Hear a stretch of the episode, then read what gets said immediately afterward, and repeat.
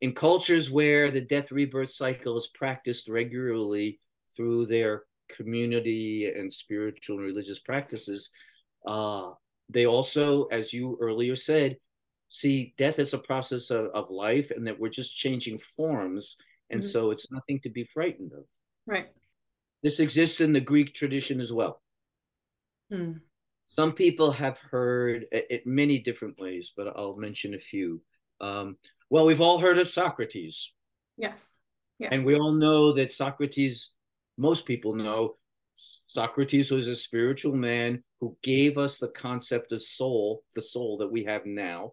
Mm-hmm. Or Socrates, they had the word, but people thought the soul was something like a ghost just yeah. an after image that floats away and becomes disembodied.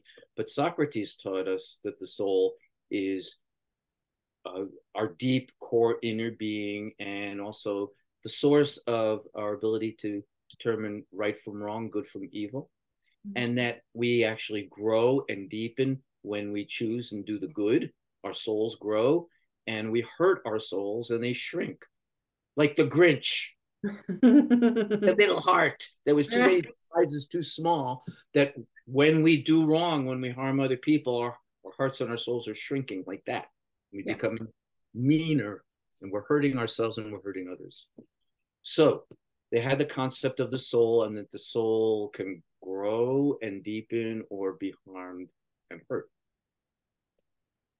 Socrates also taught, and all of the Greek philosophers taught, that philosophy is the what we study in order to live a good life. It's not back then it wasn't an esoteric academic discipline that very few people can understand and or use, but mm-hmm. rather uh, philosophia literally means be, uh, being a friend of wisdom.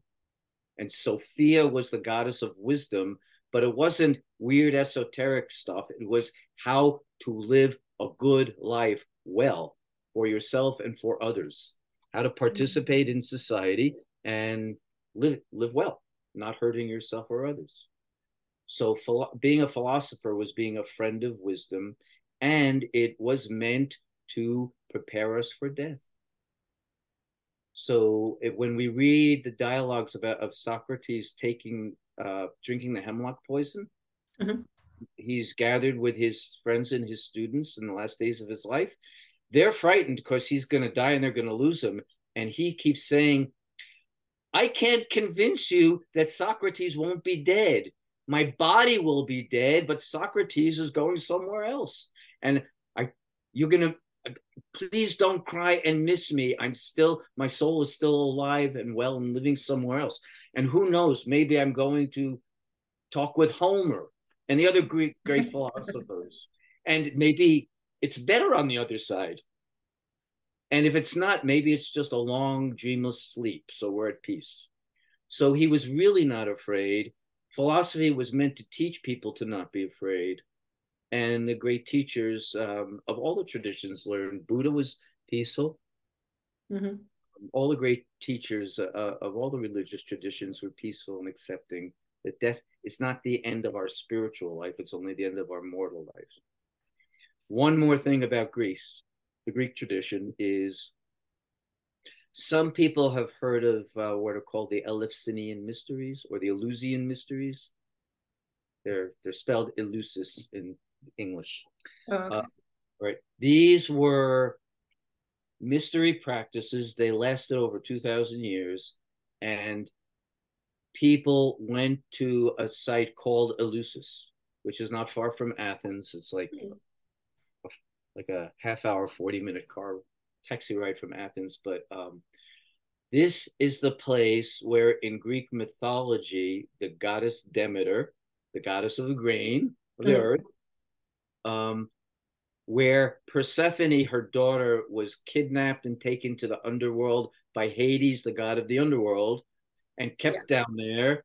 And Demeter came and she grieved there. Mm-hmm. And most school children learn this myth and that this is why we have the seasons, because Persephone was kept underground and all life died on earth. Everything became winter until she came back but she had a return. Uh, she actually became um, Hades' wife, and she became the queen of the underworld. So she had to go back every year for one season, and that's winter. Mm-hmm. And then spring is when is Persephone's rebirth. So all the beautiful wildflowers and the spring rains and the warm sunshine that we get is Persephone coming back. Mm. So we learn that, and that's one of the ways that we learn what mythology, or we're taught that mythology were superstitious stories that explain natural events that we don't understand yet. That's way not all that mythology is. Right. Way not all, and we can talk about that. Um, but regarding Demeter and Persephone, so at this site called Eleusis, Eleusis, for about 2,000 years, there were mystery rituals practiced there where people, they came from all over the Mediterranean world. They also, they walked from Athens. It's um, a two-day walk from Athens to Eleusis. And everybody was invited, even expected. This was a major spiritual religious event of their culture mm-hmm. where people spent nine days walking there and then seven days in intensive rituals where they actually replicated Persephone's descent to the underworld through rituals, through maybe substances that they were given to right. replicate the, the experience of dying. Mm-hmm. Um, people replicated Persephone's descent into the underworld and staying down there in the darkness for a long time and being transformed there. And the testimony we have from those times is from people who went through this is that the purpose of this ritual was to learn that the body dies, but the soul is immortal, mm-hmm. and to heal people from their fear of death.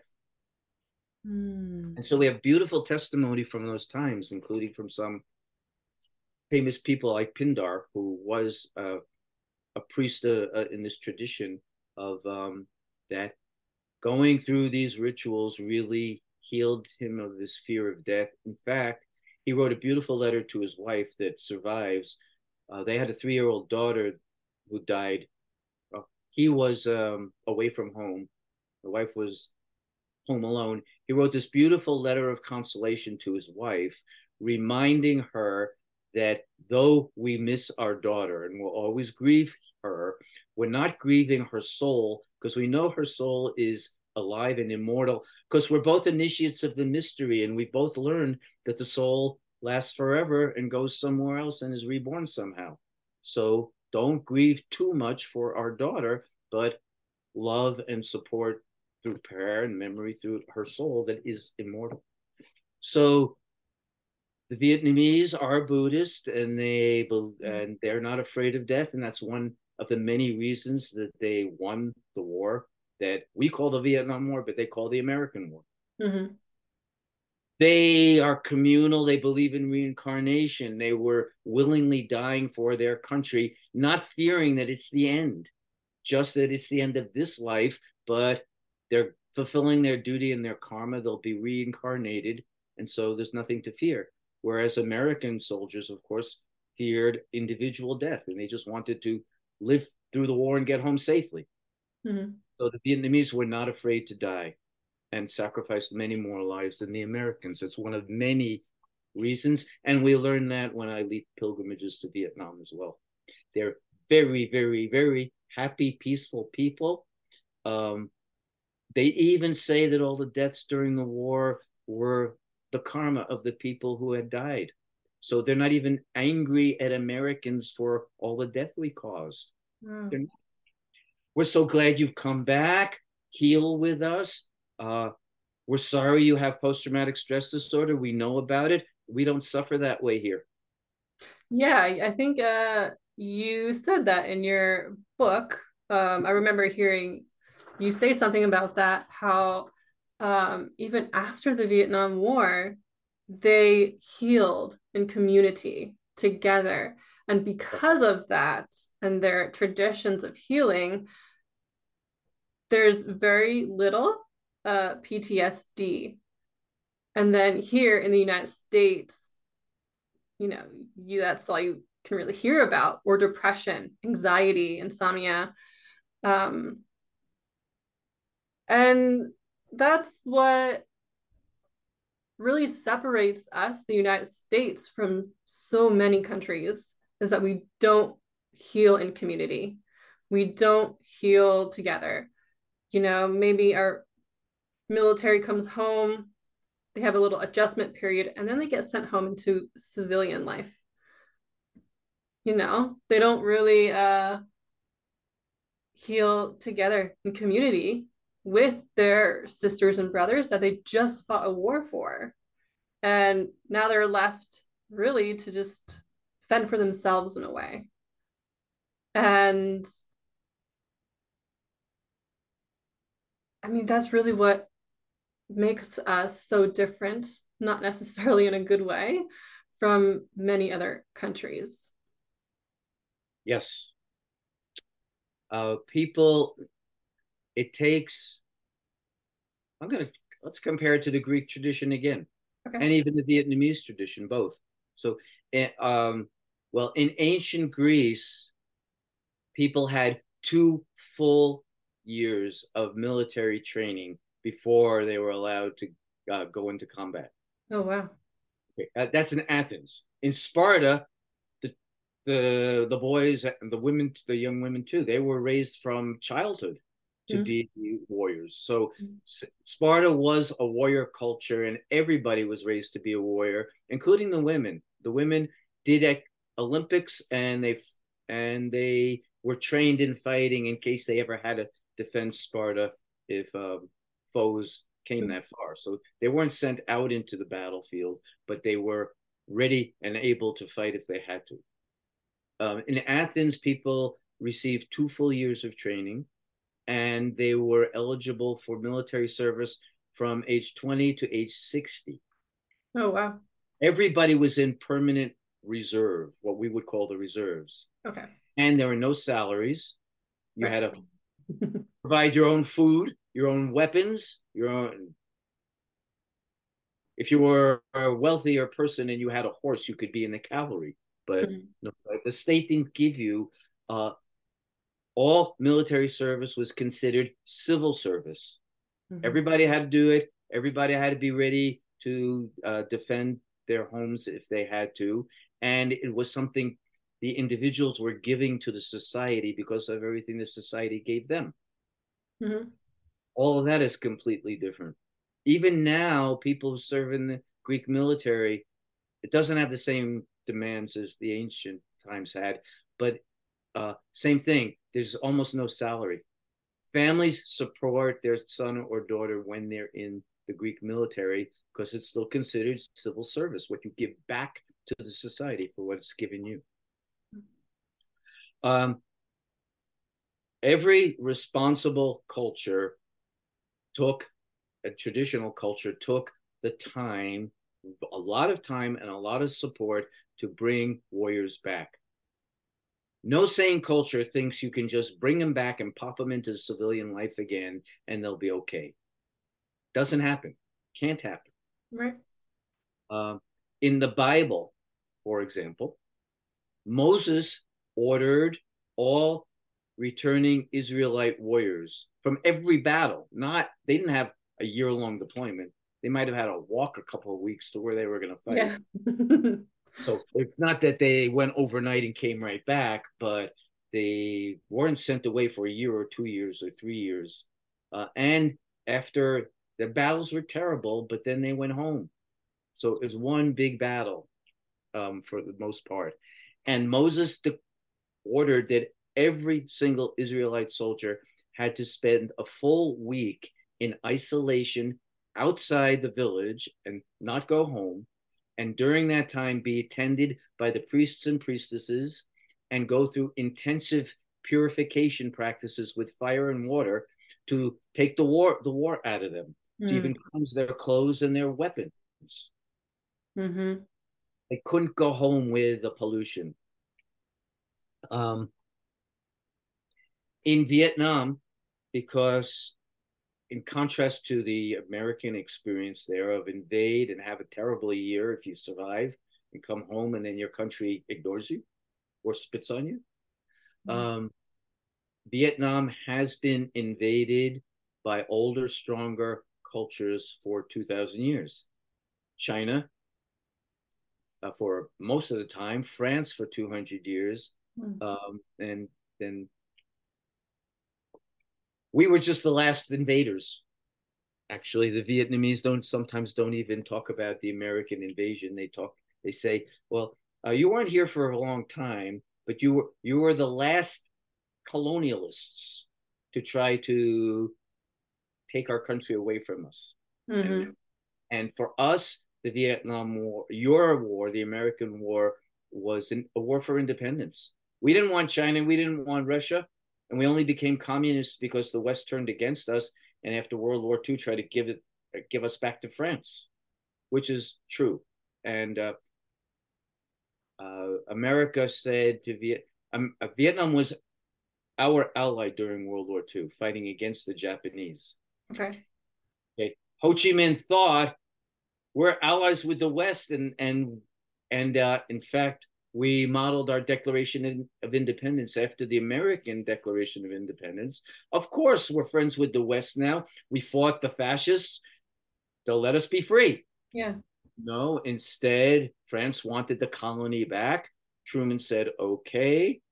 The oldest Vietnam veterans I've worked with in my career were World War II veterans who were in the Navy taking French soldiers back to Vietnam when the war was over rather than coming home. And the United States paid for 90% of the French war. So, a wow. lot of history that Americans need to know and we don't that clarifies our misunderstanding of the past.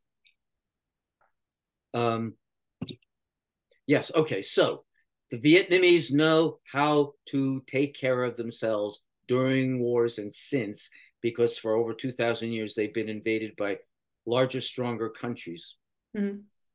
So Buddhism, Confucianism, worshiping ancestors, believing in reincarnation, honoring and praying for the souls of, of the dead, um, and many, many other practices, uh, and that they were invaded, they weren't aggressors. Mm. So they don't have what we now call moral injury. We weren't invading other people to take their country and their goods away from them. We're only defending our own. Mm-hmm. They also have the concept of karma. Mm-hmm. And they do say there's historical as well as personal karma. So the Vietnamese say, well, about 3,000 years ago, when China took over the Viet people and tried to absorb all of them, the survivors went from southern China down into the territory that's Vietnam now.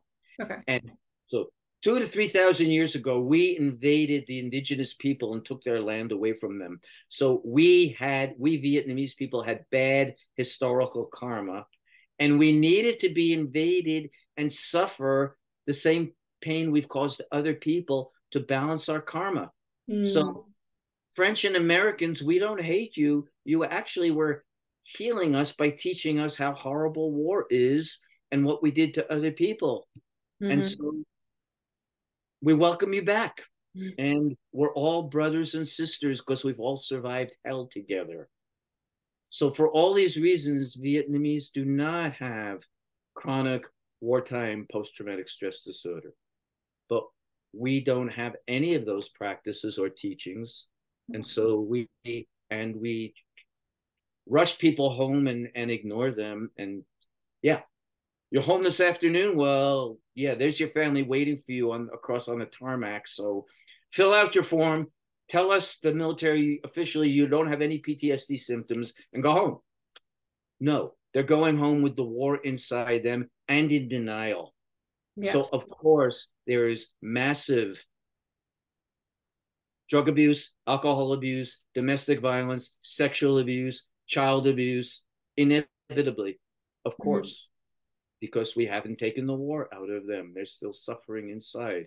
And what we call post traumatic stress disorder is really the same consciousness, the brain, the heart, the soul working like it did in the combat zone, only the body's back here.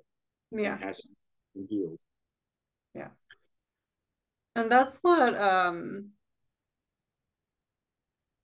I mean that's what shamanism also does as well. Mm-hmm. Soul retrieval. Yes. Because when you go through a PTSD, even if it's a car accident, it doesn't have to be as grand as a war.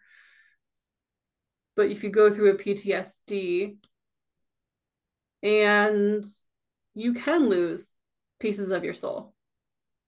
Yes. And we don't talk about that either because we as the United States are still focused on the physical and mental level of health. Right. We're not even talking about emotions uh, yet. It's kind of out there, but we don't even talk about how emotions have an effect on the body and how we live our life. So, to talk about soul retrieval and power retrieval, because we can also have that loss of power, feeling powerless, feeling like what to what do I do now? Because no one's guiding me after the PTSD. No one's helping me. So now you have to so now you have loss of some loss of power and some loss of your soul. And people walk around like they're kind of like zombies or they walk around dissociated mm-hmm. from their family, their community. And I know um, before you were talking about the Greeks and how they had to um, not go home yet. They had to stay a week or a week before going home. Yes. Um, that actually reminded me of Native Americans use sweat lodges. Yes. And that too is to purify the war or any um, violence, uh, really like the the evil, the negative um, out of the body, anything that has happened. And that's what it reminded me of was Native American sweat lodges as well. Yes, yes, yes. The Native Americans are also they were warrior cultures mm-hmm. and they had profound and long and deep rituals like the sweat lodges and vision quests and others for healing people and especially for taking the war out of the warriors mm-hmm. so um and a lot of the as we mentioned crazy horse was a medicine man not, yep. not only a warrior many of the greatest uh, teachers and leaders in, uh, of the Native American tradition were medicine men. Mm-hmm. So Sitting Bull, very famous for being a chief and a warrior. Sitting Bull himself said his that his most important role for his people was not warrior or chief, but he was medicine chief of the Hunkpapa Warrior Society. Mm. So that meant he was responsible for the spiritual healing of the warriors, just as you're saying. And so he conducted the sweat lodges and sent people on vision quests and did many of the ceremonies himself and went through several sun dances himself in order to heal himself or to heal the warriors.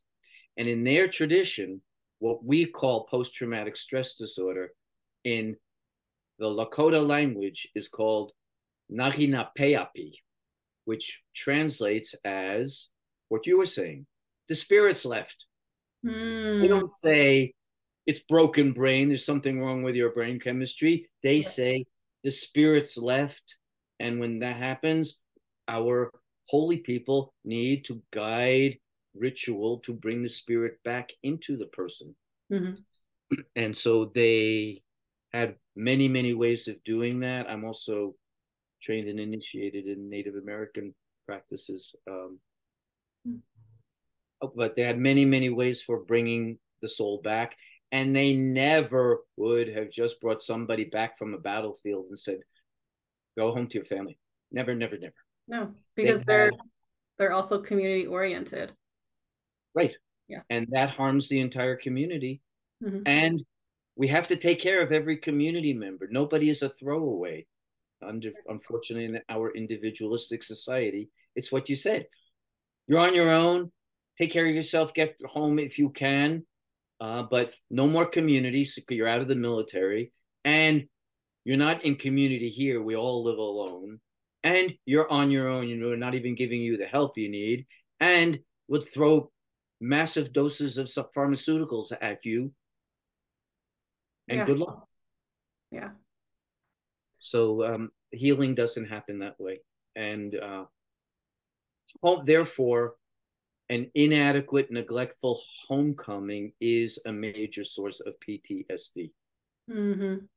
And uh, regarding your observations, and the one we're sharing, uh, this this is in some of my books about our warriors. Um, so my two books, War and the Soul and Warriors Return, both talk about this extensively and propose since we have the acronym PTSD, we could translate it instead of stress disorder, post traumatic soul distress. Mm. The soul and all of the symptoms aren't things to be medicated.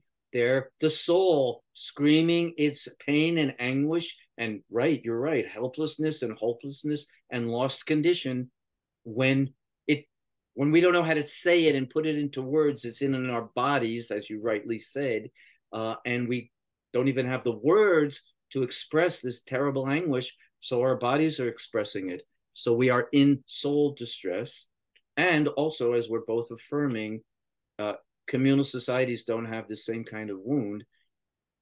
And we spend literally billions and billions of dollars making war and destroying our people and other people and our planet. So, uh, and that's also sick. So, PTSD is also post traumatic social disorder. Mm-hmm. It's not an yeah. individual pathology that that veteran or that car accident survivor has.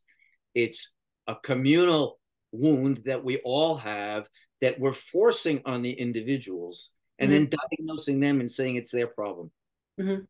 rather than as you and i have both been saying all of the massive social problems that america has are all symptoms of ptsd substance abuse alcoholism sexual abuse domestic violence street violence high crime rates all of this is ptsd so just look at the country and diagnose this country as having severe post traumatic soul distress and social disorder breaking down everywhere and blaming the victims and saying it's an individual psychological diagnosis and and then uh, giving them pharmaceuticals that feed the drug companies. Their massive profits and nothing changes.